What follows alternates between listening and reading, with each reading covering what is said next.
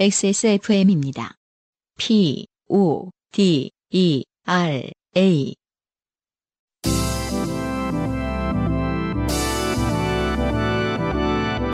요즘은 팟캐스트 시대.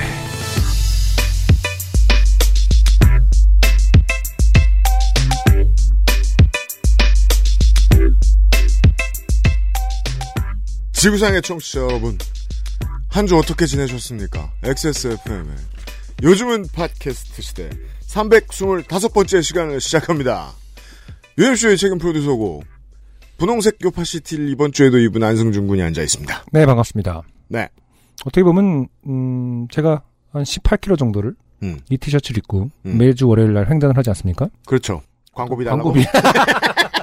어, 굉장히 눈치가 빠르신 편이네요. 장사치라 네. 제가 전 그냥 아무 말도 안 하고 그냥 그런 문제에 대한 아, 감이 네. 좋아요. 제가 어그 큰뭐 판자라든지 이런 네. 것도 다 이렇게 장착할 수 있습니다. 혹시 필요하시면 아 샌드위치 패널. 음, 아 그런 것처럼 이렇게 자전거 타면서 돌릴 수도 있습니다. 이렇게 손- 그런 거 있잖아요. 손가락으로 이렇게 마포를 가리키며 네. 네. 네.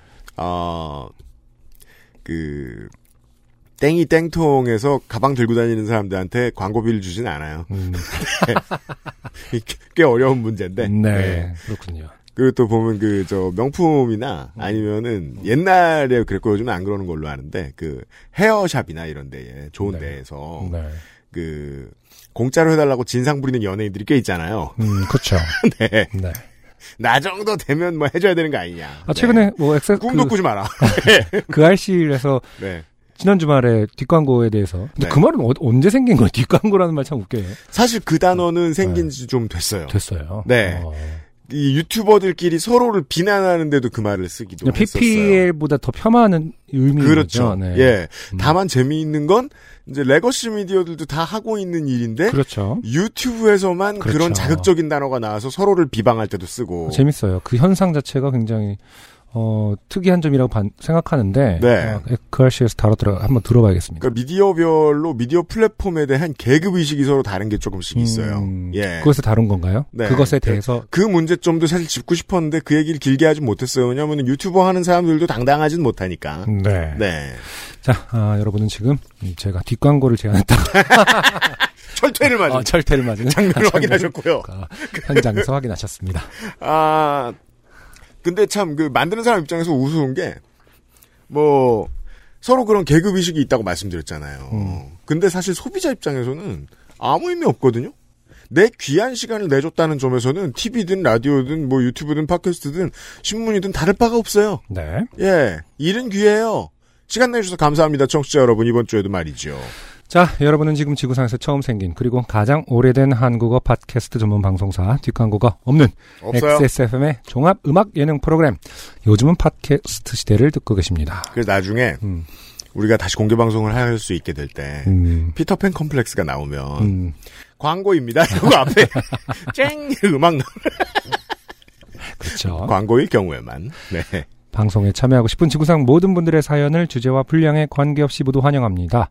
당신 혹은 주변 사람들의 진한 인생 경험 이야기를 적어서 요즘은 팟캐스트 시대 이메일 xsfm25골뱅이 gmail.com 조땜이 묻어나는 편지 담당자 앞으로 보내주세요. 사연이 소개되신 분들께는 매주 에어비타에서 더스트 제로 원을 커피 아르케에서 아르케 더치 커피 라 파스티체리아에서 판도르 파네톤의 베네치아나를 주식회사 빅그린에서 빅그린 4종 세트 토일리시에서 토일리시 세트를 앤서 19에서 리얼톡스 앰플 세트를 정치발전소에서 마키아벨리의 편지 3개월권을 그리고 XSFM 관여노 티셔츠를 선물로 보내드립니다. 선물이 점점 늘어나는 요즘은 팟캐스트 시대는 커피보다 편안한 아르케 더치 커피 피부의 해답을 찾다 더마 코스메틱 앤서 19 소소하지만 확실한 안심 휴대용 변기 시트 클리너 토일리시에서 도와주고 있습니다. XSFM입니다. 휴지로 닦아보고 덮어봐도 가시지 않는 불안감. 원인 제거가 되지 않는 불편한 방법으로 오늘도 공용 화장실을 이용하세요. 토일리 씨가 안심을 드릴게요. 99.9% 안심제균 효과. 은은하고 향긋한 플로럴 향에 주머니에 쏙 들어가는 휴대성까지. 소소하지만 확실한 안심. 나만의 화장실 토일리 씨. 피부 미백의 해답을 찾다. Always 19. Answer 19. 전국 롭스 매장과 액세스몰에서 만나보세요. 자, 지난주에 소개된 사연 중에 익명사연 첫 번째 사연이 있었죠? 네. 그 후기가 왔어요. 음, 유엠씨님과 안승준 군님께 혼도나 보고 좋게 된 게 마냥 좋게 된 것만은 아니구나 싶기도 하네요. 제가 지난주에 이 사연을 읽으면서 많이 혼을 냈잖아요. 공들여 혼내드렸어요. 네, 그래서 집에 자전거를 타고 가면서 음, 너무했나? 막 이러면서 가끔 그런 생각할 때가 있죠. 우리가 퇴근할 때. 어, 네. 내가 내가 뭘 하고 이걸 또? 했나? 사실은 당한 게 억울해서 쓴 분일 텐데. 네. 그리고 누가 봐도 비상식적인 선이 있었잖아요. 맞아요. 그걸 너무 언급을 안 했나? 뭐 이러면서 음. 어 민정수석한테 문자 보내서 아, 좀 이렇게 잘 너무 혼내는 것처럼 하지 않도록 아, 그랬군요. 아, 잘 편집해달라 하긴 네. 했었는데 아무튼 어, 이 당사자께서도 첫 문장이 혼도 나보고 어, 굉장히 어, 뭐랄까 의기소침해 있다. 지난 주말 솔캠 갔다가 폭염주의보까지 발령되는 무더위에 제대로 더위를 먹고 어지럼증과 메스꺼움을 심하게 느껴서 저녁도 되기 전에 철수를 했네요. 쉽게 되는 일이 없어요. 사연에서 궁금해하신 부분을 다시 설명해 보면 일단 만날 때마다 술을 마신 건 아닙니다. 일주일 동안 네. 음, 거의 이제 한 문장 아, 한장 정도를 할애해서 음. 계속 해명을 하고 있습니다. 일주일 동안 다섯 번의 만남은 A, B 누님 포함은 세 번. 과로 이때는 늘 술이 함께했습니다. 과로 따로 둘이 만난 게 두 번입니다. 그리고 안승준 군님이 궁금해하신 계산은 A 누님 집에서 함께 먹고 마신 거라 원래 집으로 사람들 초대해서 자주 먹고 마시는 분입니다. 안주와 술 좀 사서 간 겁니다. 네, 이때도 제가 전액한 건 아니고 전양 저도 약간 보태서 함께 결제했어요. 네네 누님들이 술안주 계산은 잘하십니다. 그렇군요. 그리고 제가 술 기운에라도 그런 대답을 하면 안 되는 거였다는 매우 큰 깨달음을 얻었네요. 음, 역시 입은 매우 조심해야겠다는 생각을 다시 했습니다. 그리고 이런 식의 이별은 저도 처음이라 만난 지도 짧고 더 이상 만남이나 대화를 이어가고 싶지 않았거든요. 제게만 해당할 수도 있는 상황이긴 합니다. A 누님의 경우 꽤나 복잡하게 가족들끼리 친분도 있고 알고 지낸 지도 몇 년 됐고 가족들끼리 함께 여행도 가고 술도 자주 먹고 하는 뭐 그런 사이입니다. ISN 깔순 없는. 두 분 지적대로 제가 너무 아쉬운 건 그 상황에서 주도권이 하나도 없이 화 한 번 못 내고 제 나름 최대한 정중하게 끝냈다는 거네요. 이럴 때는 화 좀 낼 걸 하는 게 제게 남는 후회예요. 네, 반대로 생각하셔도 좋은 게요. 음, 어, 너무 대화가 안 되는 사람들을 만났다라고 생각할 때는 그냥 자기의 존엄을 잃지 않은 게 더 좋은 결과일 수도 있어요. 네네. 네. 마지막으로 A 누님과 B 누님은 대략 일주일 만에 통화를 하셨답니다. A 누님도 이 상황에 화가 나서 계속 통화도 톡도 무시하다가 전화하신 건데 이 통화 내용을 전해 듣고 저는 더 어이가 없었습니다. B 누님은 제게 실수한 게 뭔지 아직 잘 모르신 것 같더군요. 제 착각일지도 모르지만 이런 상황 자체가 전 상식에도 어긋나고 예의도 없었다고 생각했는데 말이지요. 매장에 들어가기 전에 B 누님이 C 양을 말렸어야 한다고 생각했거든요. 너무 상식 밖의 일이었던지라 당연히 그랬어야 하지 않을까 했는데 아직 세상 경험 적은 제 착각이었나 봅니다. 네. 그냥 그런 사람이 연이하고 무시하고 사는 게 편할 듯합니다. 어, 이 사연을 듣고 몇몇 분들이 후기를 보내주셨는데 그 중에 한 분이 계세요. 네, 후기에 얽힌 후기죠. 어, 명- 익명으로 보내주셨습니다. 음, 몇 년 전의 일입니다. 저는 소개팅은 매우 열심히 하지만 30대 중반이 되도록 한 번도 연애는 해보지 못했었습니다. 그럴 수도 있죠. 네. 그때도 평소와 같이 소개팅을 가졌는데 이는 제 인생 마지막 소개팅이 되었고 일단 결과가 좋았습니다. 음흠. 사귀기로 하고 나서 일주일 정도 후에 우리는 백화점에서 만났습니다. 어? 동일인인가요? 음, 일주일 백화점 그분은 보고 싶은 게 있다면 1층 1층 명품 가방 전시관으로 저를 데려갔습니다. 딱 땡밥에 풍모가 나옵니다. 음, 전시관이 뭐예요? 샵이요 샵. 아, 전시, 전시 사실 전시만 하는 줄 알았던 것이요. 네. 근데 저 단어의 어감은 음, 이해가 돼요. 사실 전시관. 뭐 저한테도 전시관이거든요. 그렇죠. 거기서 뭘 사? 음. 저는 가방 가격이 수백에서 천 단이라는 걸 듣기만 했지 잘 상상하지는 못했던 명품과는 거리가 먼 아주 먼 삶을 살았습니다. 그래서 그분이 이것저것 살펴보며 때로는 고개를 끄덕이고 때로는 점원에게 질문을 하는 모습을 신기하게 지켜봤습니다. 아, 와, 뭘 아나 봐. 어, 아, 저런 게 이런 궁금한가 거. 봐. 막 이러면서. 음. 참 가방에 조예가 깊구나. 끄덕끄덕 하면서요. 네. 그리고 얼마 안 가서 저는 차였습니다. 저는 한참 동안 제가 왜 차였는지 잘 몰랐고 그저 뭔가 스타일이 안, 맞, 안 맞았겠거니 생각했습니다. 사실 지금도 정확한 이유는 모르지만 아, 그때까지 연애해 본 적이 없었으니 어디 단점이 한둘이었겠습니까? 음. 백화점의 일도 어딘가 소통을 잘못한 결과였던 것 같습니다.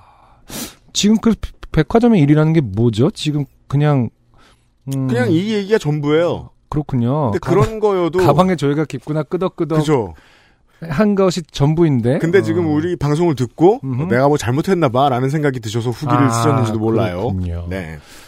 어, 다른 가치관을, 나와 다른 가치관을 가진 사람을 만나면서 당혹감을 느낄 수 있다는 게 아무것도 느끼지 못하는 것보다는 더 희망적인 일이 아닐까 싶네요. 음. 지금은 애를 열심히 키우며 살고 있습니다. 네. 그 일이 있을 때쯤 XSFM을 알았는데, 이제 저희 애기가 차에 앉으면 자동으로 PODERA를 되뇌일 정도로 시간이 흘렀네요. 아, 그런 오. 분들이 한두 분이 아니시군요. 애기, 그러니까 가끔 생각합니다. 애기가 듣고 있진 않을까. 꽤 많이, 네. 우리 공개방송 또 9살이었나요? 7살이었나요? 어린아이가 온 적도 있었죠. 그 카 오디오의 주도권을 가진 사람들은 음, 내 옆에나 뒤에 앉아 있는 사람들이 음. 이걸 듣고 싶어 하는지 아닌지 생각이 별로 없죠. 음, 그렇군요. 네. 어, 조금 더, 어, 신경을 써야겠어요. 음, 에이, 뭘 우리가 할 수 있는 게 없어요. 하긴, 뭐, 욕을, 욕을 그렇게 많이 하는 것도 아니고. 네. 그렇죠. 가정을 이루고 살다 보니, 뒤늦게야 다른 사람의 생각을 이해하려 애쓰게 되고, 이제야 느껴지는 것들이 있네요. 가장 그래도 중요한 걸 깨닫고 있다라는 점을, 어, 존중합니다. 네. 다른 사람의 생각을 이해하려 애쓰는 것. 그렇죠. 이것이 결혼 생활의 모든 것입니다.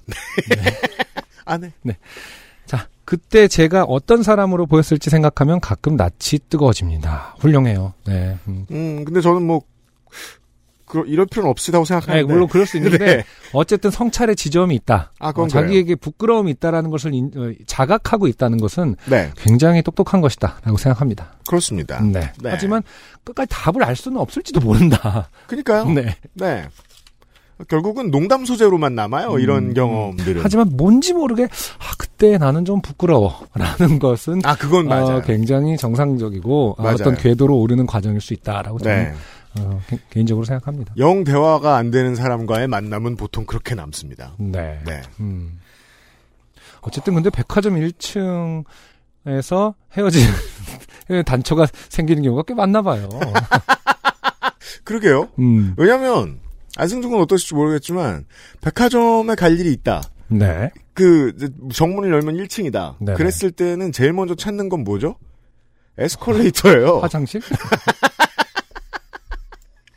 이상하게 1층은 화장실도 안 가게 돼. 어, 그럼 아, 원래 없잖아요, 또. 아, 음냐? 네. 그래요? 그 백화점에 뭐 그 소비의 심리학 이런 거 유명하잖아요. 그러니까 아, 그렇군요. 적어도 2층까지는 올라가게 해서 아. 음, 한, 한 층이라도 더 보게 하는. 아무튼 들어가면 에스컬레이터부터 찾는단 말이에요. 네. 지하를 내려가거나 하니까.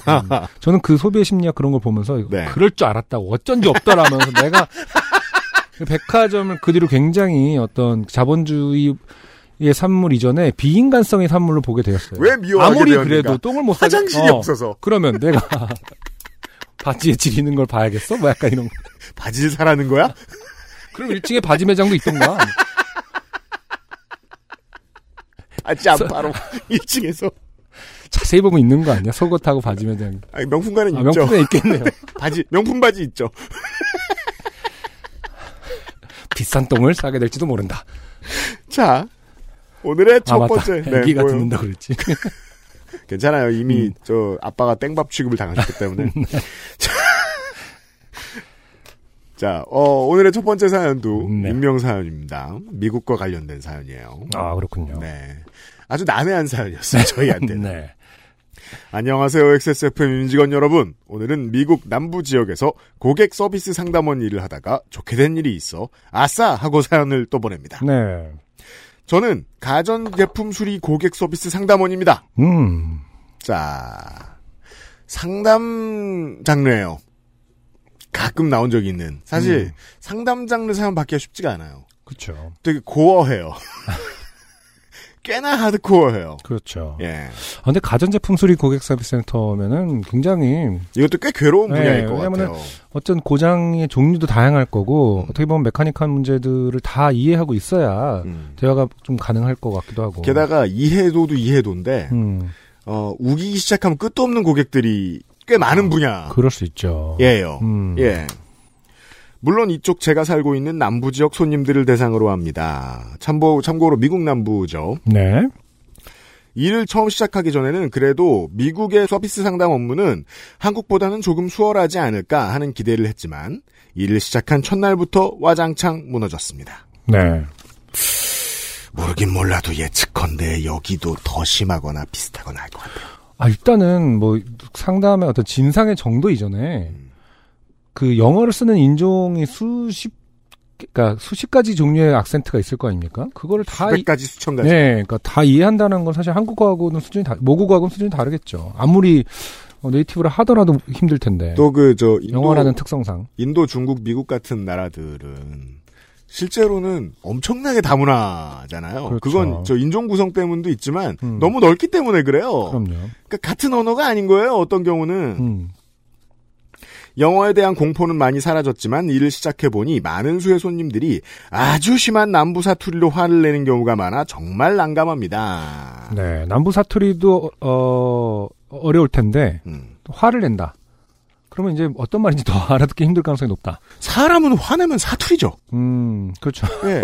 화날 때 우리 쓰는 말은 서울 사투리인 거예요. 음, 음. 나이가 젊다고 추정되는 고객들은 그나마 억양 정도만 남부 사투리의 흔적이 남아 있어 대화를 하는데 큰 문제가 없지만 나이가 지긋하신 분들은 정말 전화 맨 처음에 야 하는 것 외에는 알아들을 수가 없습니다. 아, 그렇군요. y'all은 어떻게 알아들으신 거예요? 음, 그거는 이제 뭐, 뭐냐, 생활에서 제일 먼저 많이 듣는 얘기니까 좀 이렇게 네. 익숙해지셨겠죠. 참고로 you all입니다. 네. 느그들 어. 이런 표현이죠. 직역하면. 영화 장고 언체인드 보시면 아 그죠. 남부 언어의 향연입니다. 네. 왜냐하면 노예제를 저 주제로 하고 있 소재로 하고 있으니까 그렇죠. 닥터 슐츠와 장고를 습격하려고 모인 KKK들이 서로 남부 사투리로 나누던 대화 혹시 기억하시나요?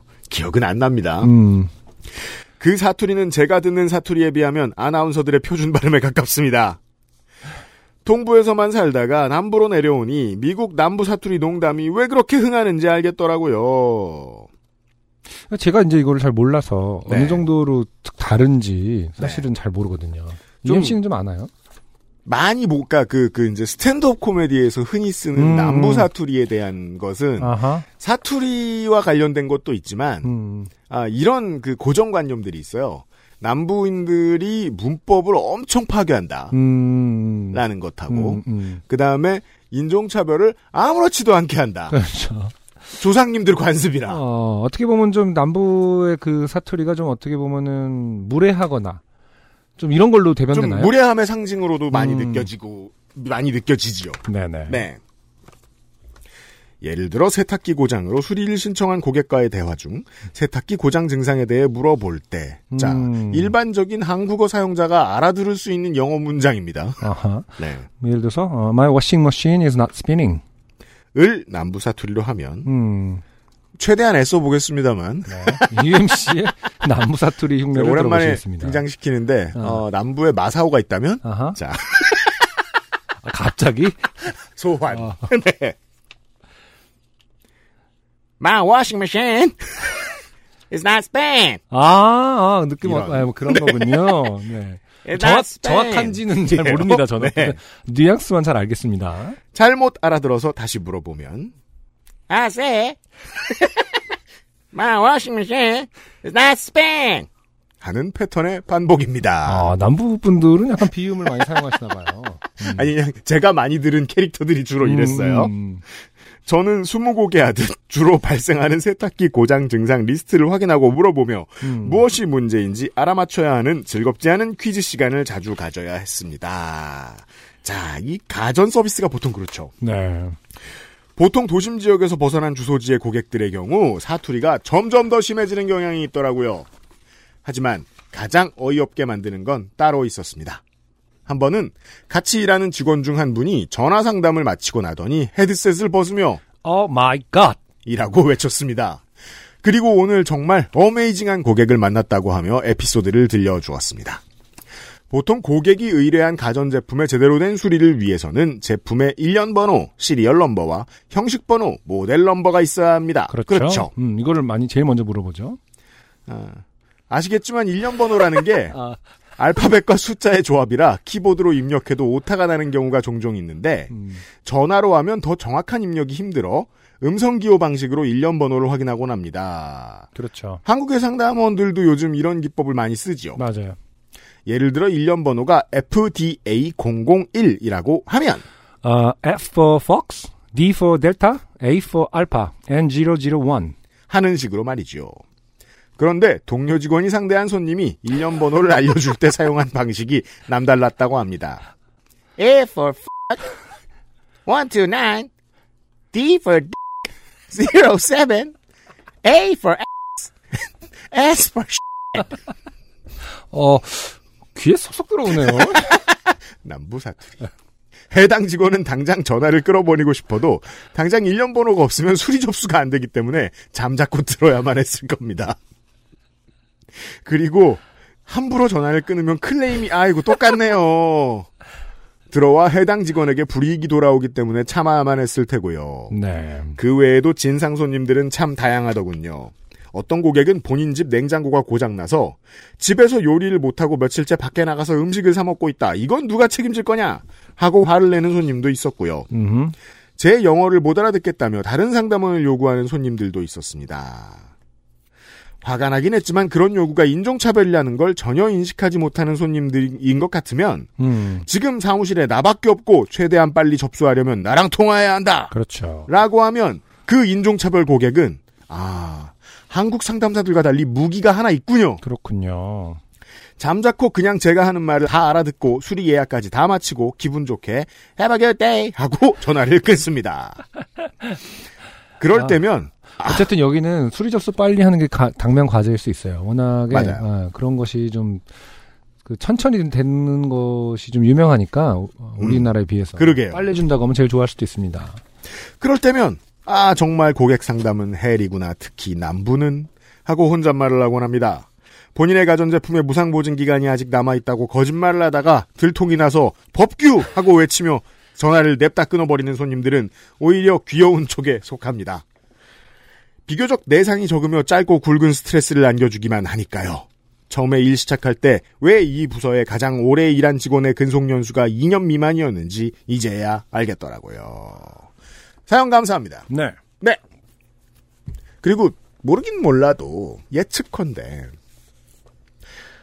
어, 전 세계인들이 요즘 예전보다 집에 더 오래 있잖아요. 그렇죠.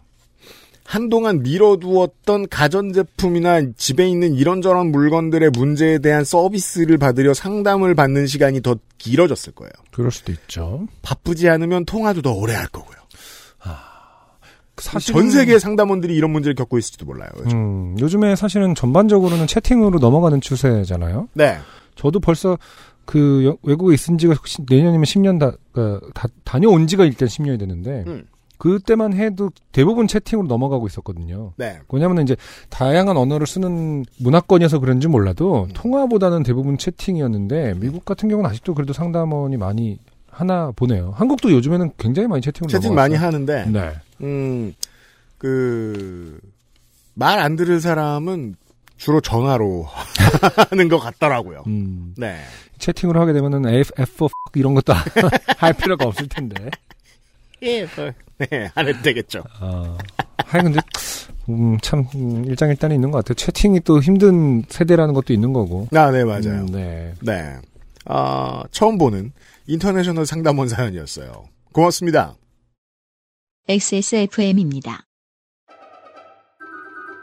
아르케더치 커피를 더 맛있게 즐기는 방법. 얼음처럼 차가운 맥주. 그 안에 아르케 더치 커피를 넣어보세요. 묵직한 바디감의 커피와 쌉싸름한 맥주가 어우러진 환상의 맛. 아르케 더치 흑맥주. 때론 친구보다 커피. 아르케 더치 커피. 남부 사투리를 많이 들을 수 있는 영화는 집, 저 뭐냐, 장고 같은 경우 말고 또 뭐 생각나는 게 있나요? 그 지금 그, 그 W, 저 뭐냐, 헤비급 챔피언이 타이슨 퓨리라고 있잖아요. 아, 그렇죠. 그분이 이제 집시 출신이잖아요, 진짜로. 그 영국 사람인데 영국인데 이제 혈통이 집시잖아요. 이 집시 영어는 극악입니다. 근데 그 스네치에서 브래드 피트가 하는 거랑 아, 그렇죠. 진짜 똑같이 하더라고. 그 진짜 그게 시- 현실감 있다고 얘기하더라고요 본인이. 그 남아공 영어보다 더 어렵고 진짜 특이하죠. 모르는데 배우기에. 일단 어, 은어가 슬랭이 진짜 많고. 네. 예. 저는 처음에 그, 그, 이제, 런던 지역에, 음, 그 영국 수도권에, 아, 칵니라고 하죠. 음, 뭐, 워, 어? 이거. 전 처음에, 그걸 처음에 접하고도 너무 큰 충격이었거든요. 네. 근데 그거에 좀 뭐냐, 저 집시 언어는 그, 칵니 영어에 비해서도 엄청난 난이도. 음, 그렇죠. 네. 그거에 그러니까- 비하면 미국 남부 영어는 뭐, 코크니 하니까 오늘 제가 자, 전거 타고 들으면서 블러를 오랜만에 듣고 왔는데 음. 예, 갑자기 코크니 하니까 그 생각이 나네요. 블러가 그런 언어를 그대로 아, 블러. 세, 예, 네. 세계에 점화한 음. 어, 그렇, 그 코크니 언어로 그대로 노래를 부르는 사람들 아니겠습니까? 참고로 칵니를 가장 많이 쓰는 유명한 사람으로는 제이슨 스테덤이 있죠. 아 그렇죠. 네. 네. 아 아무튼 뭐 그 남부 사투리 아까 좀 찾아봤더니 음. 그 영화랑 이렇게 연계돼서 하는 유튜브들이 재미 재밌는 그 클립들이 많이 돌아다니더라고요. 영화 배우 중에 남부 사투리를 가장 못 버린 사람, 제, 제 세대의 기억으로는 대표적인 건 우디 헤럴슨 아 그렇군요. 정도가 있고, 음. 그, 아버지와 아들 부씨가 또 연설할 때도 사투리를 씁니다. 아 그래요? 예, 좀 음. 들어보시면. 음. 그 정도는 표준어에 가깝지만, 이분의 말씀에 의하면. 아들 어 부시도 왠지 상담할 때 F for D for 책. 거꾸로 들고 네. 1년 번호 거꾸로 들고 있는 거 아닙니까? 억울할 거예요. 음. 자, 어, 박경희 씨의 사연은, 네, 혈액형 사연이에요. 아, 네. 네. 음, 이렇게 잊을만 하면 나타납니다만은 상당히 빠른 그 인터벌로 어, 도-. 등장했습니다. 혈액형 음. 사연 어떤 사연일지 한번 읽어보도록 하겠습니다. 안녕하세요. 전 한나라 요파시 때부터 듣지는 못하고 안승준 군 채용 직후 듣기 시작하여 어, 역주행 및 복습을 아직도 하고 있는 요파쇼입니다. 네. 음. 제가 참 아마추어는 아마추어인 게, 음. 안승준 군과 채용이라는 단어를 합쳐서 생각해 본 건 처음이네요. 그러게요. 어, 박경희 씨가 어, 어, 정확하게 저와 UMC의 관계를 다시 한번 remind. 최초다, 해주는- 최초. 네. 오늘 아까 그 광고 제안까지 포함해서 아주 어떻게 보면은 어, 깨갱하는 하루가 네. 비즈니스적인 관계다. 피고용자일 뿐이고 어, 채용되어져 있는 사람일 뿐이라는 생각을 다시 한번 하게 어, 겸손하게 하도록 하겠습니다. 케케묵은 혈액형 성격 얘기를 하게 되어 죄송하지만 제가 말하고 싶으니 말해봅니다. 당당해요. 네. 네. 어, 제가 말하고 싶으니 음. 말해봅니다. 저희 집은 전형적인 이과 아버지와 전형적인 문과 어머니가 만나서 전형적인 이과 딸과 전형적인 문과 아들이 있는 집입니다. 네. 그러면 네. 본인은 이과 딸에 속하실 텐데. 네. 네. 음, 음. 어, 어머니와 아들이 꽃이 이쁘다고 하면 저 아버지는 식물의 번식 때문에 생식기가 눈을 홀리게 만드는 것이다. 라는 얘기를 하곤 하지요. 음. 네. 사실 저도 이제 이런 얘기를 많이 듣고 자랐기 때문에 네. 상당히 이런 걸 싫어합니다. 네, 이렇게 뭐요? 어떤 스테레오타이프 하는 것을. 아, 그렇죠. 음, 그리고 네. 이렇게 자꾸 뭐, 아, 야, 아빠 닮아서, 뭐 엄마 닮아서, 음. 지혜비 닮아서, 지혜미 닮아서 하면은 음. 묘하게 각인이 되거든요. 그렇죠. 그래서 그냥, 어, 꽃이 이쁘다고 생각하더라도 저건 생식기관이 이렇게 생각하게끔, 뭐랄까, 라고 말을 해야 되나? 라는 네. 어떤 타성에 적기 마련이거든요. 네. 자기가 자기를 스스로 올가매는 효과가 음. 있다. 그죠. 이 범주화하는 잘못된 습관은 문이과를 가리지 않습니다. 네. 네. 엔지니어인 아버지 덕분에 어릴 때부터 유사과학은 집에 들여놓지 못했습니다. 다시 타박. 네. 과학기술원 교수님들도요, 유사과학 믿는 분들 많습니다. 네. 본인이 기억하실지도 몰라요. 음. 아, 다 소용없습니다. 네. 저도 할 말이 많지만 안 하도록 하겠습니다. 네. 심리학 전공이신 어머니는 심리학도 문과 이과라며 말씀하셨지만 가로 열고 통계 등을 이용하기 때문에 아버지께는 잘 통하지 않았습니다. 음, 음. 심리학도 문과 이과다. 뭐, 뭐, 뭐, 좋은 표현입니다. 네. 네. 어, 때문에 저희를 기르시는 내내 어머니의 실제의 성격에 비해 과학적인 답변을 하시고자 노력하시며 음, 사실에 근거한 대답을 하시려고 노력하셨습니다. 음흠. 네. 어떤 얘기를 하려고 이렇게 그러니까요. 아, 가족의 어떤 매력에 대해서 다 오픈을 하시는지 네.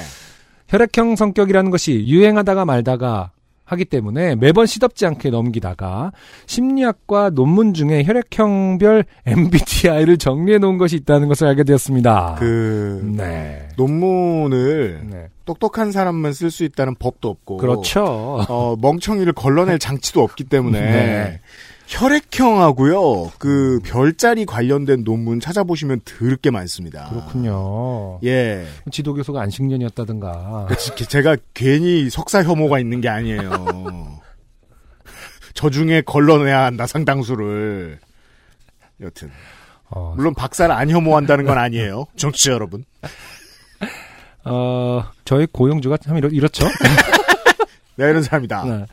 어, 저는 혈액형에 있는 효소로 성격이 구분되는 게 말이 되냐며 어머니께 이에 해당하는 얘기를 전달해 드리며 어머니의 공감을 이끌어냈습니다.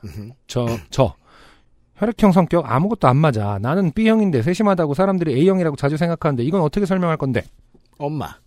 그렇지. 혈액형으로 성격을 나누는 게 말이 되냐? 그럼 성격이 네 가지밖에 안 되는 건데 그게 가능하겠어? 저.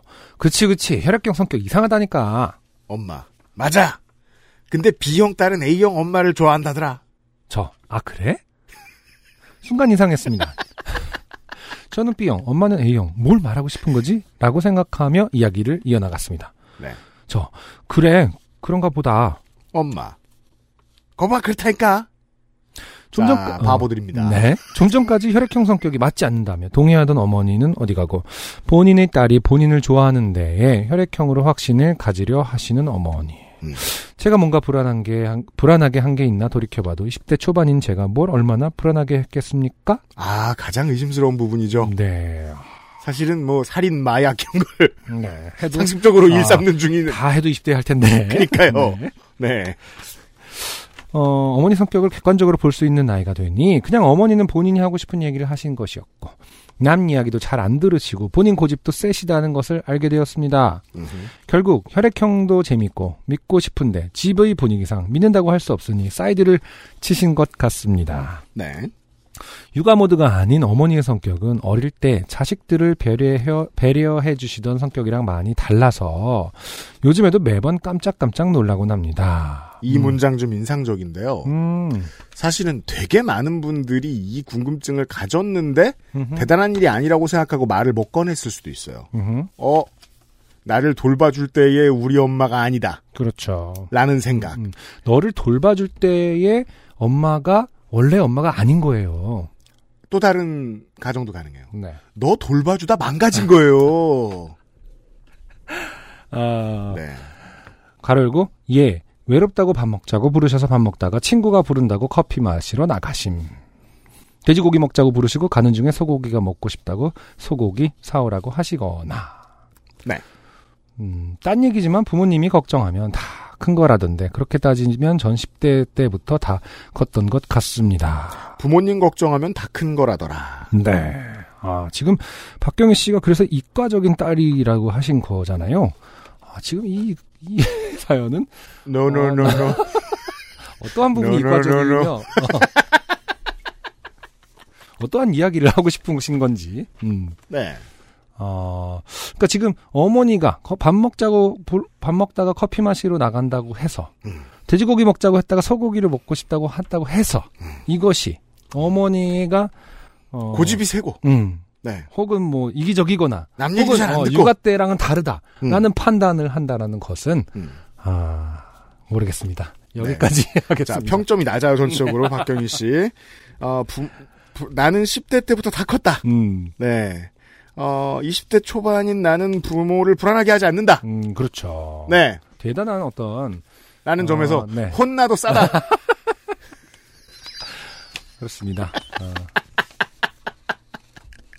진심이에요, 박경희 씨. 걱정하고 있어요. 저희는. 네.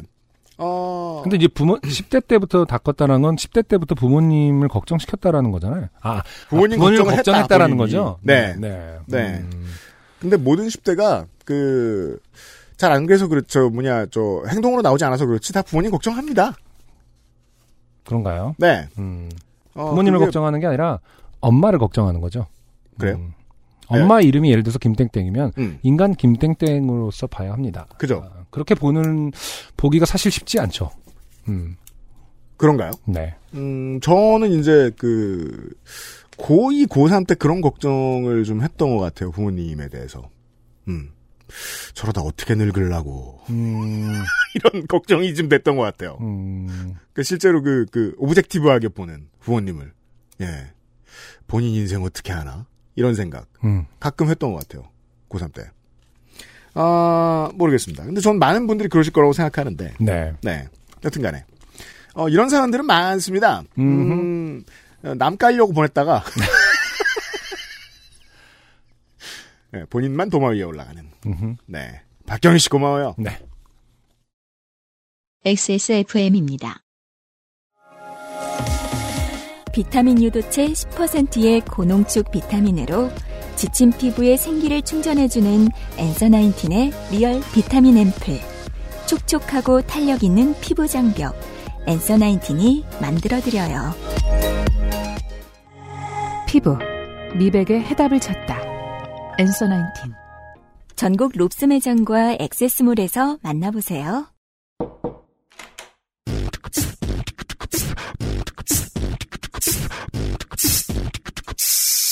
뿌리세요. 새 것처럼 나만의 화장실 토일리 씨. 뭐, 비슷한 사연들은 덜어 있었습니다만, 네. 드디어 이 코로나19 검사와 관련된 사연이 왔습니다. 아, 그렇군요. 한지은 씨예요 네. 어떻게 보면 굉장히 그 현장의 사연, 네. 혹은 뭐 실제 치료라든지 전 이런 사실- 사연이 좀 부족한 편이거든요. 현장의 사연을 받을 거는 꿈도 안 꾸고 있어요. 음, 겁나 바쁘실 테니까요. 그, 그럴 수 있죠. 예. 네. 한진 씨의 사연은 무엇인지 한번 아, UMC가 읽는 거네요. 안녕하세요. 늦은 더위에 고생들이 많으십니다. 안형은 오늘도 자전거로 출근하셨나요? 이 더위에 건강 해치지 않게 조심하세요. 네. 안 그래도 폭염주의보의 알람을 받으면서 출발했거든요. 맞아요. 네. 예. 근데 아, 날씨를 포기 못 하겠더라고요. 음. 요 형은 요새 야구 볼만 나시겠습니다. 과로 저는 모태 타이거즈 팬이랍니다. 아, 그렇군요. 아, 옆에 한 명 더 있어요. 네, 맞아요. 지금 그래서 그 히어로즈가 2, 위 그렇죠. 한 게임. 타이거즈가 5위 정도 하나요, 지금? 뭐 어디 뭐 저 멀리 있어요. 아 그렇구나. 근데 또 음. 지난 주말에 음. 아 기아와 키움의 경기에서 그 그, 저 키움 쪽에 유리한 오심이 두 번 나와서 맞아요. 네 요즘에- 기아 팬들이 엉엉 울었어요. 음, 네. 그렇군요. 그래서 뭐라 말씀드리기 좀 뭐합니다만은 뭐 우리가 뭐 그렇게 나고 싶어 났습니까? 갑자기? 그리고 내고. 아 그리고 뭐그뭐 NC 다이노스 팬 여러분들도 그러시겠습니다만은 어 위에 쪽에 있다고 그렇게 신나진 않습니다. 음흠. 평소보다 좀 더 야구를 진지하게 볼 뿐. 그렇고요. 네. 저는 요파 씨를 조용히 그러나 열정적으로 청취하고 있는 올해 딱 쉬운이 된 여성입니다. 네. 네. 세월은 재밌습니다. 음. 한지은 씨가 제 나이일 때 제가 요파 씨를 시작했죠. 음흠. 네.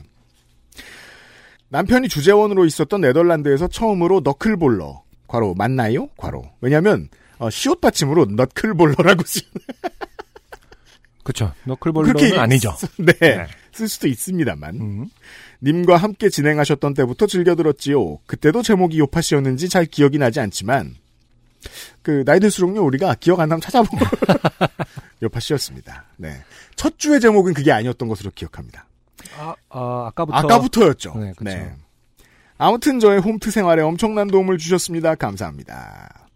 제가 요파 씨의 사연을 쓸 수 있을 거라고는 상상도 생각도 바램도 없었는데 이번 일은 제 인생에서 이 정도 조땜이 생길 수 있다는 게 신기하기도 재미있기도 해서 적어봅니다. 네. 좋게 됨은 지난주 그러니까 8월 13일 정도부터 시작됐습니다. 그러나 이 좋게 됨의 씨앗은 3년 전인 2017년 5월에 뿌려졌었던 것입니다. 그때 당시 저는 건강기능식품을 연구개발 생산하는 작은 회사에 다니고 있었습니다. 네. 기술력은 있으나 팔로나 영업 방식이 아직 자리를 잡지 못했던 때라 주말 휴일 상관없이 팔로 개척에 고심하던 때였죠. 과로 액세스몰에 입점 문의를 냈었는데 거절당함. 과로 아, 2017년이면 그렇게 오래된 것은 아닌데요. 제가 하고 있을 때이기도 하고. 이제 이제 9년이 됐잖아요. 네. 어, 적지 않은 수의 회사들이 음. 제 뒤통수를 째려보고 있습니다. 음, 네. 건강기능식품인데 거절했다. 업자의 변명. 음. 건강기능식품은 팟캐스트 업계에서 경쟁률이 너무 높아서요. 그럴 수 있죠. 어, 레드오션이라서 음, 다른 업체들보다 경 그 좀 탈락 할 확률이 높습니다. 네. 네. 기억이 안 납니다. 그러던 중 저의 지인분이 의리상 한번 구매해서 드셔보시고 너무 효과 좋다며 여기저기 많이 소개해 주셨습니다. 그 중에 본인이 다니던 교회의 장로님, 목사님께 선물하셔야겠다며 일요일 예배 시간에 와서 영업도 하고 목사님 설교 말씀도 듣고 하라며 초대를 하셨습니다. 네. 목사님 설교 말씀이 너무 마음에 와닿고 인격, 인격으로도 정말 훌륭한 분이니 꼭 한번 말씀 들어보라는 강조와 함께 저는 기독교인이 아니고 평생 교회라고는 국민학교 저학년 시절 크리스마스 때 과자 얻어먹으러 간 게 전부일 뿐만 아니라 친정시댁 모두 불자에 저도 교회보다는 사찰이 마음이 편한 편이지만 오로지 영업을 위해 가게 됐습니다. 문제는 제가 영업을 위해 교회를 갔다는 것도 그 지인분이 저를 선교하기 위해 저희 회사 제품 구매를 했다는 것도 아닙니다. 네. 문제는 바로 그 교회가 사랑제일교회였다는 것입니다. 네. 화제의 그곳. 그 일각에서는 이제 그 사랑 불, 이 났다는 뜻이 아닙니다. 예. 네. 사랑 제일 교회. 거 참. 그때 당시 저는 그 교회 목사가 전광훈인지도 전광훈이 누구인지도 몰랐던 때였습니다. 그렇죠. 음. 그러니까 어쨌든 어. 지인분이 그 설교 말씀이 좋다, 와닿고 인격적으로 훌륭하다라는 것은 그때 당시에 정강훈이었다라는 건가요? 그렇죠. 네. 어, 오늘 이제 그, 저, 연합뉴스에서 저 탐사 보도 기사가 하나 나와가지고 좀 아? 많이 팔렸어요. 어, 오늘요? 어, 네. 저 어제 못 읽었는데. 이 뭐죠? 장위동에 있는 주민들이 음. 사랑제일교회가 어떻게 변화해 왔는지를 이제 증언해 준 것을 정리한 기사예요. 음. 아, 그렇군요. 원래는 평범한 동네 교회였는데 음흠. 박근혜 대통령 탄핵 이후로 갑자기 이상해졌다. 네네. 동네 사람들은 떠나가고 전국에서 이상한 사람들이 똥멍청이들이 모이기 시작했다. 합숙을 하고. 네, 이런 네. 내용이었거든요. 예배가 시작되기 전 그 지인분을 만나서 왔다고 얼굴 도장을 찍고 그래도 멀리 있는 교회까지 왔으니 좋은 말씀 듣고 가자며 예배를 보러 들어갔습니다. 처음 시작은 괜찮았습니다. 그런데 설교를 조용히 듣자 하니 시간이 지날수록 어 이건 뭐냐? 잉? 뭐라고? What? 제 눈은 동그래지고 심장은 마치 나 여기 내 자리에 잘 있다는 걸 알려주듯 가슴을 빠르게 쳐대고 그에 맞춰 호흡도 빨라지기 시작했습니다.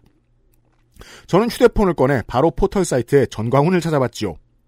그 당시만 해도 TV뉴스나 다른 매스컴에 크게 부각되지 않았던 터라 단지 극우 성향의 목소리 큰 중형 사이즈 교회 목사 정도로만 나와 있고 박근혜 전 대통령을 옹호하는 집단의 목사 중 하나 정도로만 알게 됐습니다.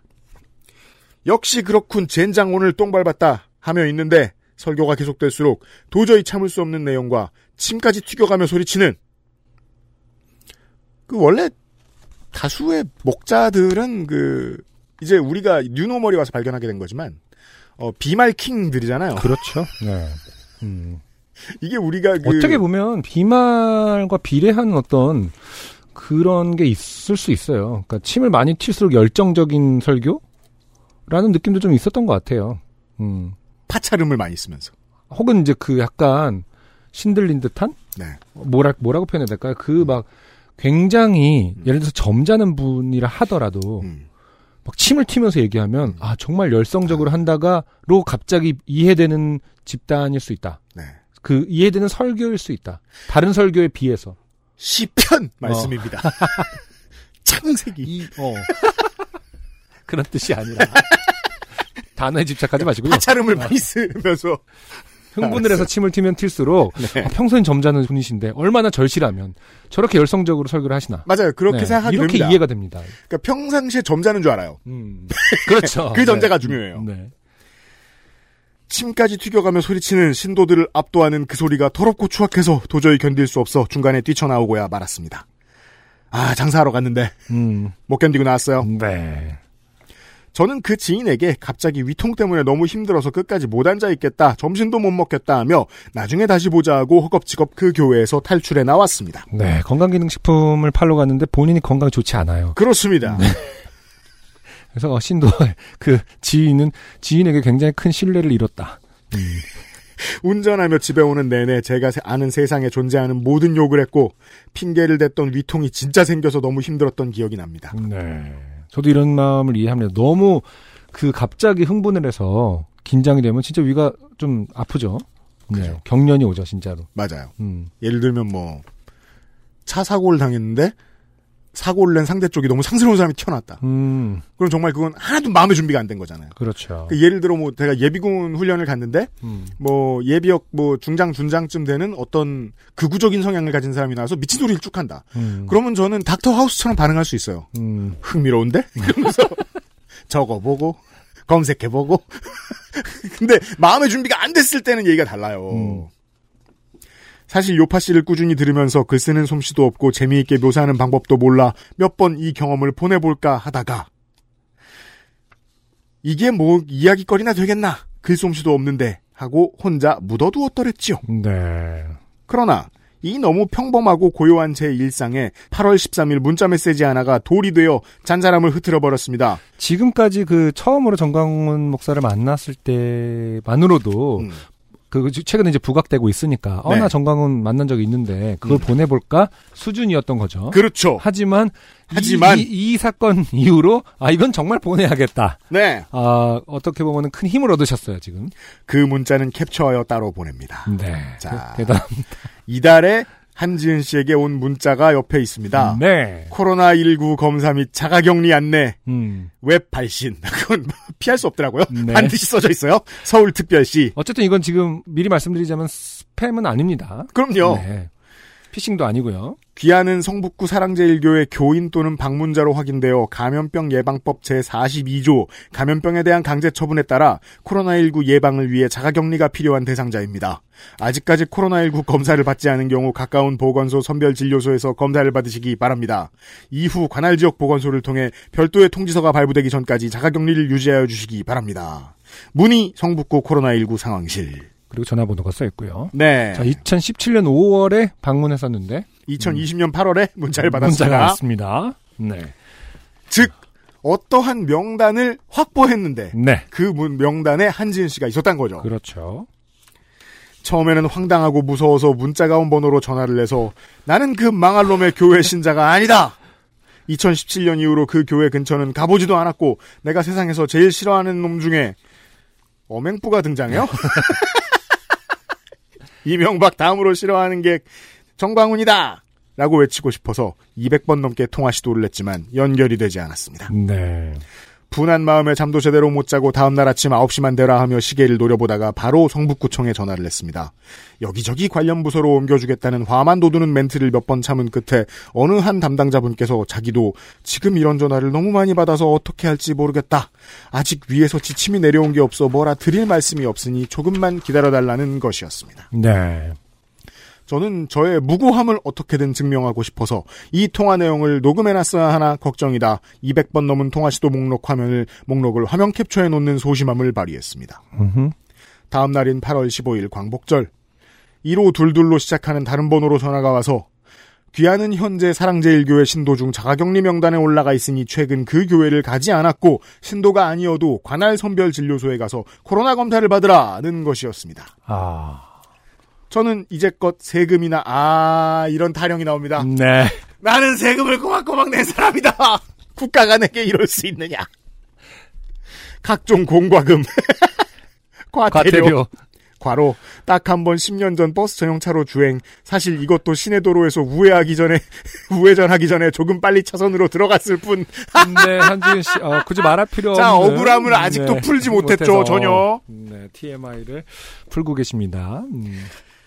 납부도 한 번도 하루도 기한 넘긴 적도 없는 너무나도 소심하고 겁 많은 나라법을 어기면 감옥 간다고 찰떡같이 믿고 있는 성격인지라 그 전화를 받자마자 관할 지역인 서초구 선별진료소로 달려갔습니다.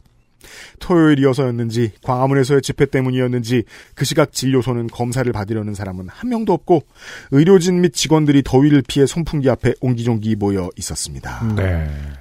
지난 주말, 그러니까 지난 주말만 해도 이랬었나 봐요. 네. 그러니까 다음 주말이었던 지- 진짜 지난주. 네, 광복절. 22일, 22일 에는 아마 굉장히 많은 사람들이 진료소를 그렇죠. 걸로 알고 있어요. 태풍 전야여죠. 맞아요. 폭풍 전야죠. 저는 그간의 내용을 설명하고 검사를 받으러 왔다고 하니 특정 기간에 그 교회도 안 갔고 신도도 아니니 검사를 받을 수 없다며 돌아가라 했습니다. 그때까지만 해도 검사를 받으러 오는 누구나 검사를 받을 수 있는 줄 알았는데 그게 아니더군요. 아, 직도 그런가요? 음. 이게 왜냐면은 지금 국가의 모든 자원이 다 부족한 상태이기 때문에 네. WHO에서 권고한 상황에 해당하는 사람만 검사를 받게 합니다. 음, 그래도 모자라니까요. 어, 근데 어쨌든 지금 헷갈리는 것은 어, 전화상으로는 그래도 가봐야 한다. 자기네들도 뭐 위에서 내려온 게 없다라고 해서 결국 가봤는데 막상 가니까 어쨌든 명단대로 검사해야 된다 이런 게 아니라 음 막상 가니까 그럼 그냥 돌아가시라고 했다라는 거죠. 네. 음. 현장은 당연히 혼란스럽습니다. 네. 예. 그 WHO 3월 20일자 기준 보통 예로 많이 드는데 그 사례에 그러니까 뭐 예를 들면 뭐 확진 환자나 추정자와 뭐 어느 정도 거리에서 대면 접촉을 몇 분 이상 했고 신체적 접촉을 지속적으로 했고 뭐 개인 보호구를 안 하고 뭐 이런, 이런 조건들이 있어요. 거기에 해당하지 않는 것 같으면은 자원을 아끼는 일도 현장 실무자가 해야 될 일이죠. 음흠. 네. 생각해보니 검사에 들어가는 인력 및 장비와 비용, 시간 등을 생각하니 그렇게 하는 게 맞는 것이겠죠. 네. 저는 하라는 대로 했다는 증거를 남기기 위해 첨부한 또 다른 소심한 사진 한 장을 남겨놓았습니다. 그래서 네. 어색하게 한지은 씨가 지금 선별진료소라고 써 있는데 앞에 서 있어요. 네. 그래서 여기서 뭐 V자를 그릴 수도 없고 이렇게 뭐 어떤 포즈를 취해야 될지 모르실 테니까 그냥- 어, 당연하게 전화 받는 척을 하고 계십니다. 포즈 없을 때 네. 포즈 이해합니다. 중에는 전화 받는 네. 포즈가 있죠. 어, 저라도 어떤 포즈를 하기는 애매했을 것이다. 네. 가장 자연스러운 포즈는 뭔가 심각하게 전화를 하고 있는 포즈. 과로 의료진과 진료소 앞에서는 촬영이 금지되어 있습니다. 그렇군요. 바로 그날 이후 별다른 문자나 전화도 없고 언론에서 저 같은 케이스가 보도되기도 해서 이렇게 정리되는가 보다 하며 여기저기 지인들에게 지루한 삶에 한 가지 별난 경험을 했다고 떠들어대며 관련자들을 한껏 싸잡아 실컷 욕을 하고 저주를 퍼부었습니다. 어쨌든 확실한 것은 10, 2017년 5월에 방문했을 때 본인의 개인 정보를 어, 적어 주, 적어 두었다라는 건가 봐요. 그러게요. 음. 그러다가 오늘 과로 8월 20일 서초구청 자가격리자 담당 공무원이라는 분이 전화를 하셔서 선생님의 상황은 그러하나 어쨌거나 사랑제일교회 자가격리자 명단에 보고가 되었으니 아 윗선에서 결정을 했군요. 음. 빠른 시간 안에 서초구 선별진료소에 가셔서 검사를 받으라는 거였습니다. 한 박자 늦게 결정이 돼서 다시 또 가야 되는 상황이 됐군요. 네. 그래 나는 이미 진료소에 한번 갔다 와본 사람이야 겁먹을 필요 없더만 가서 가뿐하게 검사 받고 오지 뭐 정광훈 땡땡도 확진받은 상황에 이 정도야 뭐 라며 2차 유행 위험 때문에 다시 재택근무를 시작한 남편에게 운전을 시켜 다시 서초구 선별진료소로 갔습니다. 그러나 15일 집회 이후 확진자 확대 및 2차 유행 징조 때문인지 줄은 50명 넘게 대기 중이었습니다. 아, 이러면 또 이제, 어, 대기하는 것 자체가 좀 두려움이죠. 그래서 그 저 선별진료소 보면은 대기줄이 어마어마하죠 사람이 적어도 네. 왜냐하면 2미터씩 떨어져 있으니까 그렇죠. 긴 장마 후 한여름 대낮 1시 20분 그나마 건물 및 그늘이 있어서 다행이라면 다행일까요 그 상태로 1시간 기다리니 진료소 직원들이 보이는 줄에 접어들었습니다 그때 제일 앞줄에 들려오는 60대 50대 아저씨들의 호통 소리 처음에는 빨리 진행하라는 complain인 줄 알았습니다 자세히 들어보니 서초구 구민이 아닌 타구의 구민인데 타구민은 관할구 소속 보건소나 선별진료소에서 검사를 받아야 하니 여기서는 받을 수 없다는 거였습니다. 이 더위에 한 시간 가깝게 기다렸으니 당연히 화나겠죠. 해당 안내문을 진료소 바로 앞이 아닌 줄서는 초입에 세워놨으면 이런 일도 없겠지 하며 저도 살짝 그 아저씨들 심정이 이해가 되긴 했습니다. 그러나 그중 60대로 보이는 그 아저씨가 나도 말이야. 30년 넘게 공직이 있었기 때문에 한대 말이야. 어? 공무원이 말이야. 이딴 식으로 일하면 안 되지. 우리는 이런 식으로 일을 안 했어. 어, 이제 이제 어, 지금쯤 되니까 말이에요. 네. 지구상의 청취자 여러분, 인류가 어느 정도 눈치를 챈 것 같아요. 음. 해봐서 아는데라고 나오는 말은 다 이상한 소리다. 꽤나 높은 확률로 이상한 소리다. 음흠. 네. 하며 한낮 더위에 방호복까지 입어서 땀 범벅인 이미 지칠 대로 지친 직원에게 소리를 지르며 그죠 비주얼만 봐도 알잖아요. 네. 본인 공직 30년 동안 이런 거 안 해봤을 거 아니에요. 삿대질을 해대는 거였습니다. 그 직원은 상황은 미안하게 됐지만 양해를 바란다며 수습하려 했습니다. 저는 그 아저씨들의 행태를 보고 있기 불편하여 들고 있던 책에 다시 집중하고 있었습니다. 이게 맞는 행동인 게 음. 요즘은 화가 난다고 가까이 다가가서 뭐라고 할 수도 없잖아요. 그렇죠. 그런데 제 옆에 있던 분의 어머 어떻게 소리에 고개를 들어보니 그 직원이 실신에 쓰러져 있는 게 아니겠습니까? 아, 방어복을 입은 직원분께서 저는 정말 깜짝 놀랐습니다.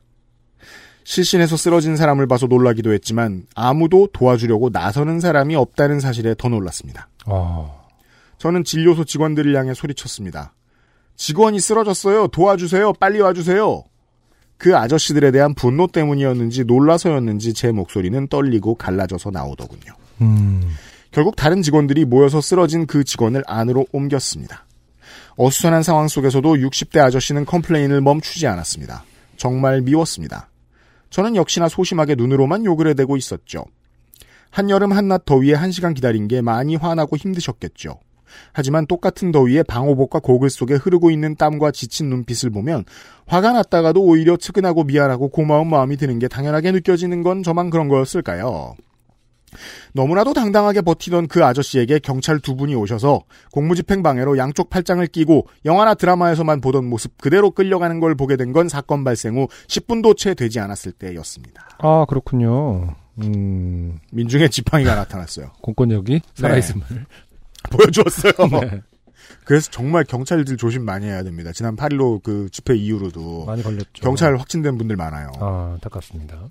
다음 날 검사 결과 음성이라는 문자를 받고 검사 당시 사랑제일교회 신도가 아니며 특정 기간에 교회에 간 적이 없다는 확인서를 제출하여 2주간 자가격리는 안 해도 됐지만 결국 짧지 않은 50인생에 이 정도의 좋게 됨은 알릴만 하지 않나 하여 보내봅니다. 언제나 코로나로 언제 코로나로부터 해방될지 모르는 이 상황에서 우리 모두 현명하게 잘 지내봅시다. 그리고 정말 현장에서 고생하는 의료진에게 다시 한번 고개 숙여 감사를 전합니다. 둔탁하고 두서없는 글 읽으시느라 고생하셨습니다. 감사합니다. 네. 네. 끝으로 인증해 주셨어요. 웹 발신 한지은님 서초후구 보건소입니다. 코로나19 검사 결과 음성임을 안내드립니다. 개인위생 수칙 준수 부탁드립니다. 네. 이런 문자를 받으셨어요. 전날 아, 오후 1시 20분에 갔는데 다음날 오전 11시 22분 한 24시간이 되기 전에 결과를 받는군요. 네. 네. 저도 그런 걸로 알고 있어요. 음흠. 예. 이런 코로나19 관련된 사연이었어요. XSFM입니다. 묵직한 바디감에 독특한 향, 쌉쌀한 달콤함, 더치 만델링을 더 맛있게 즐기는 방법. 가장 빠른, 가장 깊은 아르케 더치 커피. 인생의 슬픈 발견인데요. 음. 나이 먹어서 눈치 없게 구는 사람들은 젊었을 때 주로 눈치가 좋았더라. 음. 를 어떻게 다 일일이 확인하죠? 젊었을 때로 돌아갈 수가 없는 그 타임머신을 타고 어, 스크루지 영감처럼 볼 수가 없는 뭐거다 아닙니까? 확인할 수는 없는데요. 네. 사람들을 보잖아요, 제가. 음, 음. 네. 그, 꼭 경우 있는 젊은이이고 싶지 않았는데 눈치를 보다 보니까 그렇게 살았던 젊은 시절을 그렇게 보냈던 사람들. 네. 이, 나이 먹을 때 내려놓더라고요, 그걸. 아니, 그 나이까지 예의를 못 배웠어, 이러고 쳐다보면, 음. 그전엔 알았어. 한 사람들이 꽤 많은 것 같아요. 그렇죠. 눈치라는 건 사실은 뭐 뭐랄까 어떤 천성이거나 이런 게 아니에요. 눈치는 언제나 저는 생각하는데 권력입니다.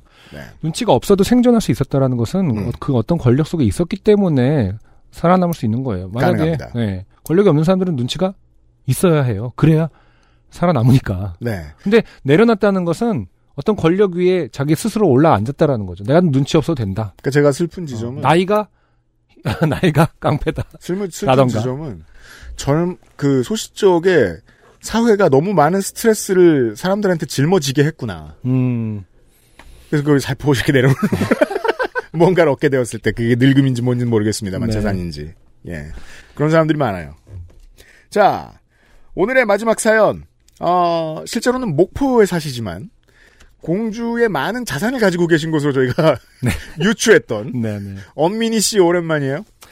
안녕하세요, 안성주님, 유현 씨님. 코로나 시대에 잘 지내고 계신가요? 저는 공주의 지역 유지, 엄민희입니다. 그때 이후로 공주에 한 번도 안 가셨을 거라고 예측합니다.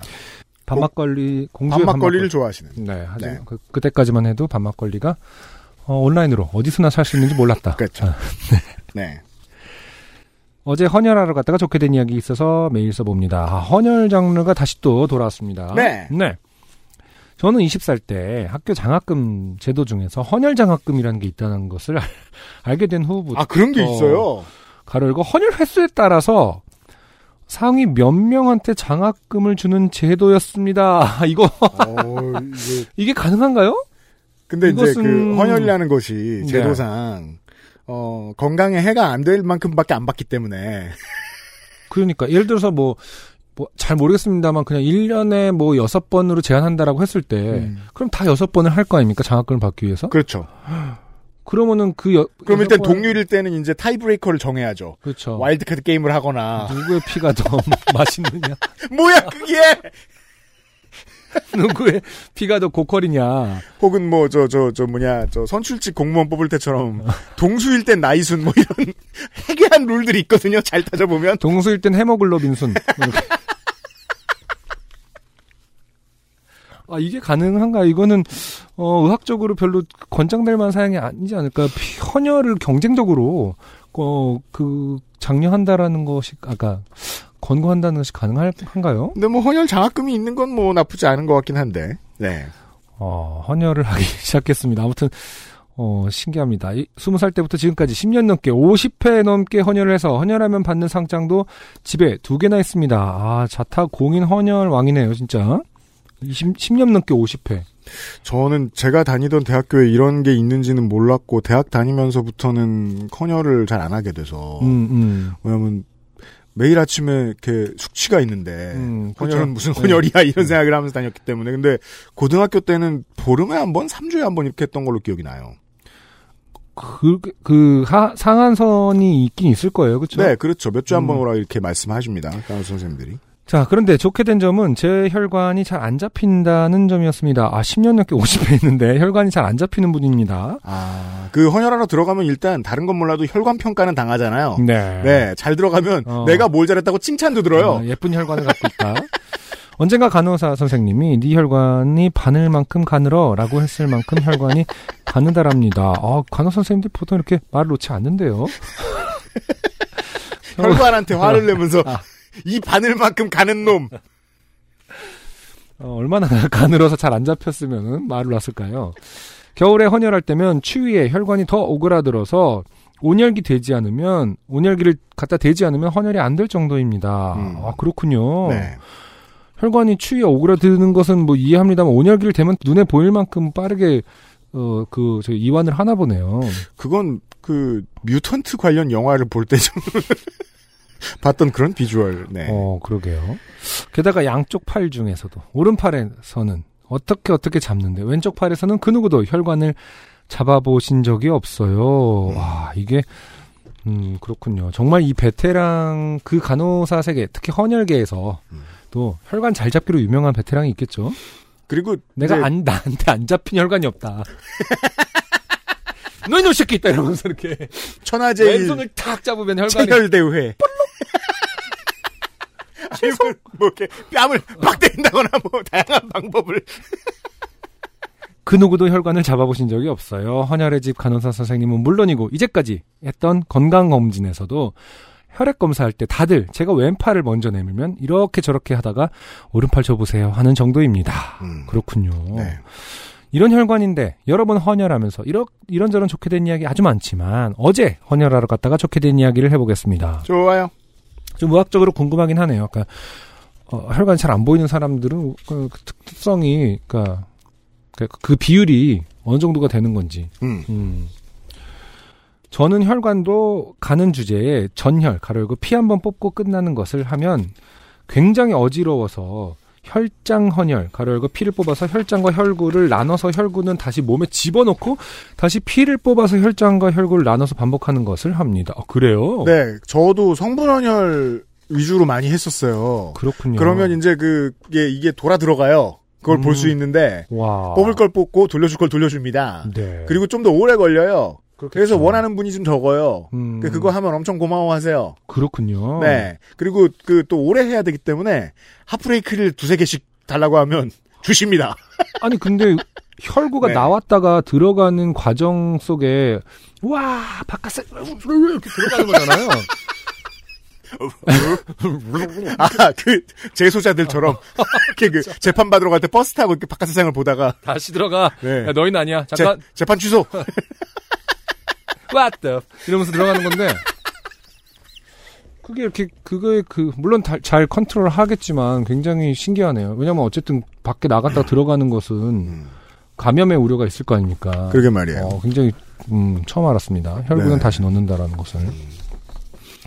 그러다 보니 문제가 생길 건덕지가 더 많아서 어, 지난 3월에 헌혈하러 갔었는데 이때 헌혈 루틴 중에 첫 번째로 피가 나가고 들어오고 여기까지는 괜찮았는데 다시 피가 나와야 하는데 그렇죠? 다시 나눠, 나와야 된다 그랬죠. 음. 이때부터 피가 안 나와서 삐진 거죠. 네. 씨, 나오라고 하면 나오고 오라가라야. 잘 살고 있는데 지금 여기서 어? 헤모글로빈하고 잘 돼가고 있는데 피가 안 나와서 이렇게 저렇게 하다가 다른 팔로 다시 시도하려고 했다가 혈관을 못 찾고 그냥 그대로 헌혈 중지하고 쓸쓸히 나왔었습니다. 음, 네. 아, 이런 경험 하시는 분들 그렇죠. 많아요. 네. 음. 그리고 한동안 헌혈을 쉬다가 간만에 헌혈을 하러 갔었습니다. 음. 헌혈을 하러 들어가서 열도 재고 손소독도 하고 전자문진하고 나서 문진실 들어가니 앉아있던 선생님이 깜짝 놀라시더니 또 왔어요? 하시면서요. 음. 깜짝 놀라시더라고요. 음. 그, 뭐, 저도 한두 군데에서 밖엔 경험이 없습니다만, 음. 이상하게 이 헌혈의 집 선생님들은 사람을 잘 격하시는 것 같아요. 어, 그럴 수도 있겠죠. 예. 그만큼 어떻게 보면은 많은 사람들이 참여하고 있지 않다는 방증일 수도 있겠네요. 그럴 수도 있어요. 헌혈 사전 검사에서 피 검사도 통과했고 혈압도 아주 좋아서 헌혈을 할 수 있는 상태였는데 제가 혈장 헌혈한다고 하니까 전혈하면 안 되나요? 유유유 하시면서 전혈을 하기 바라셨지만 앞에 이야기한 대로 저는 전혈하면 많이 힘들어서 그냥 혈장 헌혈로 진행했습니다. 아, 간호사 선생님의 입장을 이해했어요. 음, 저 핏줄 가는 놈이 또 왔다고. 그렇죠. 그리고 다시 또 안 들어간 적이 있잖아요. 아, 그렇게 기억하시겠군요. 아, 그래서 기억하는 거구나. 아, 힘든 사람이었다. 네. 음, 피가 잘 삐지는 사람. 다시 들어가지 않는 사람. 나오지도 잘, 안- 잡기도 힘든데 들어가는 것도 잘 안 들어가는. 네. 음. 문진하면서 선생님께서 벌써 5N번 하셨네요. 쉬운 아, 번 넘게 했다. 어, 그러니까 쉬운 번 넘게 하셨네요. 하시길래 저는 하는 김에 100번 채우려고요. 하니까 선생님이 안 그러셔도 됩니다. 그만큼 하셨으면 많이 했어요. 하시더라고요. 크크크. 음. 문진실에서 나와서 헌혈 의자에 앉으니 다른 간호사 선생님께서 오셔서 세팅 도와주시다가 어 그런데 저번에 힘들지 않으셨나요? 하셨습니다. 네. 기억할 수밖에 없는 인물임을 저희가 알아냈어요. 그 선생님이 저번 3월에 헌혈하러 갔을 때 저랑 힘들게 힘들게 이것저것 시도하셨던 그 선생님이더라고요. 음. 크크크. 그래서 제가 네 저번에 좀 힘들었었죠. 하하하 하니 어 저는 못해요. 인정받고 네, 있어요. 저는 못해요. 세팅만 도와드리고 과장님 불러올게요. 하시고 베테랑 선생님 불러오시더라고요. 자, 그 누구도 나에게 안 잡히는 어, 혈관은 없다. 고수. 음. 그 선생님이 방금 문진실에서 저에게 또 왔냐고 하시던 그 선생님이었습니다.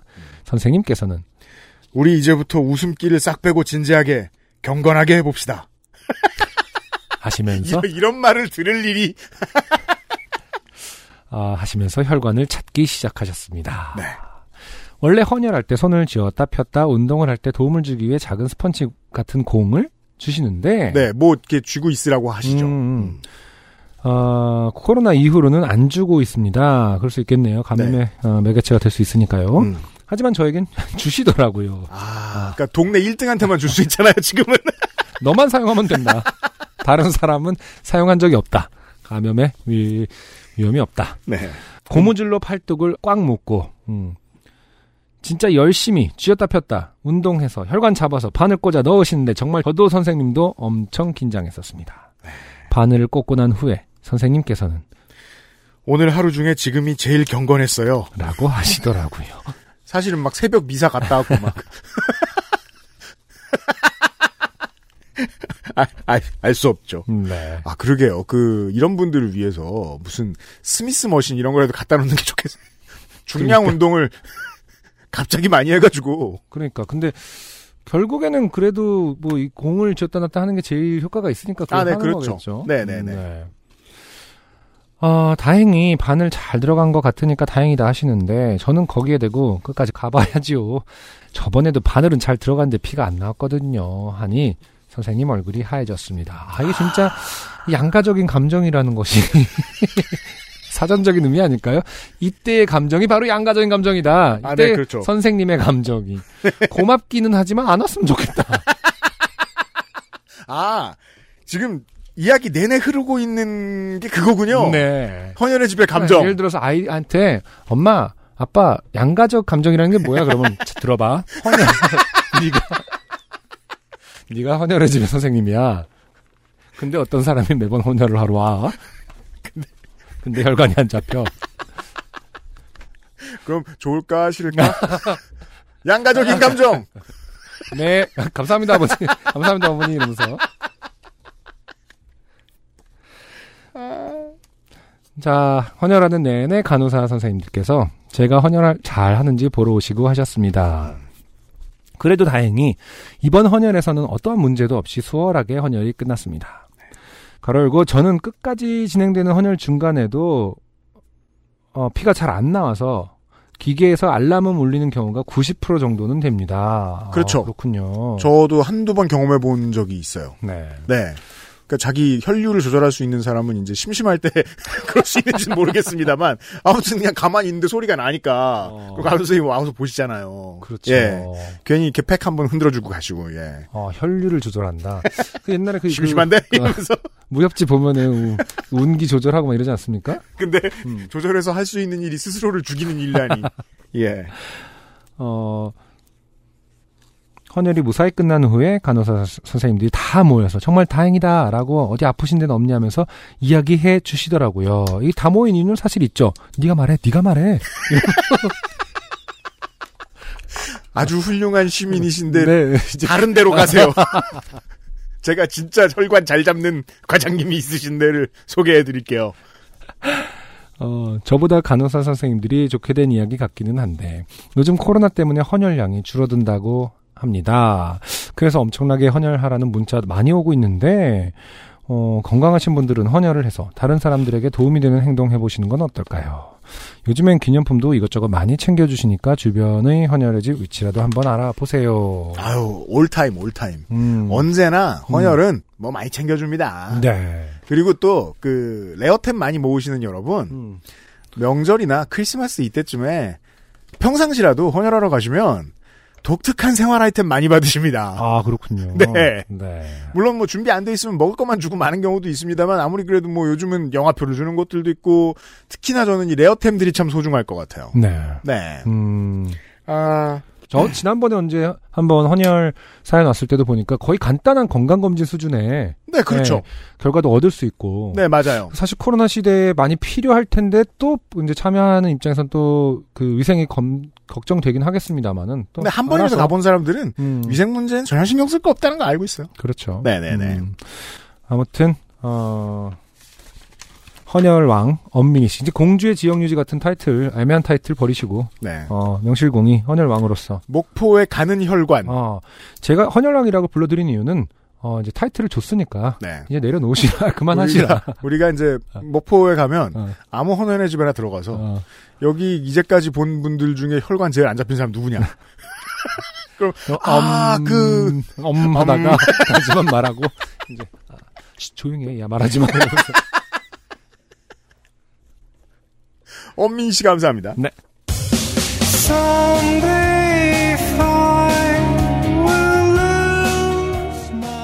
여기까지 325번째 요즘은 팟캐스트 시대였습니다. 네, 아주 뭐랄까 시의성과 관련된 사연들도 있었고. 그러니까, 음, 많네요. 네, 네. 음, 아주 정말로 아, 요파 씨가 삶의 곳곳에 여러분들의 삶 곳곳에 있다라는 것을 증명해 보인. 요즘은 정말이지 그 팬데믹 시대 이후의 상황이 점점 더 확연해지는 변화 느껴지는 것 중에 하나는 저희 회사 말로는 네네. 어, 요파 씨 사연이 음, 많이 늘었고 그렇죠.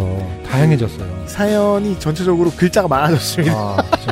물론 길어졌어요. 물론 혈액형 사연하고 저기 헌혈 사연 어, 또 오긴 했지만 네. 어, 그래도 그 어, 시사하는 바도 다 다르고 그렇죠. 어, 삶의 방식도 다 다르고 이미 사연 보내주신 여러분들 많이 알고 계시겠습니다만은 어, 그 시간을 써서 사연을 보내주시면 정말이지 100% 제가 다 읽습니다.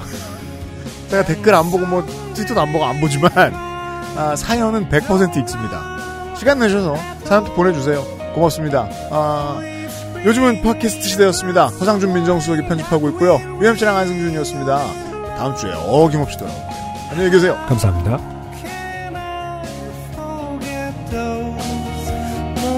XSFM입니다. P, O, D, E,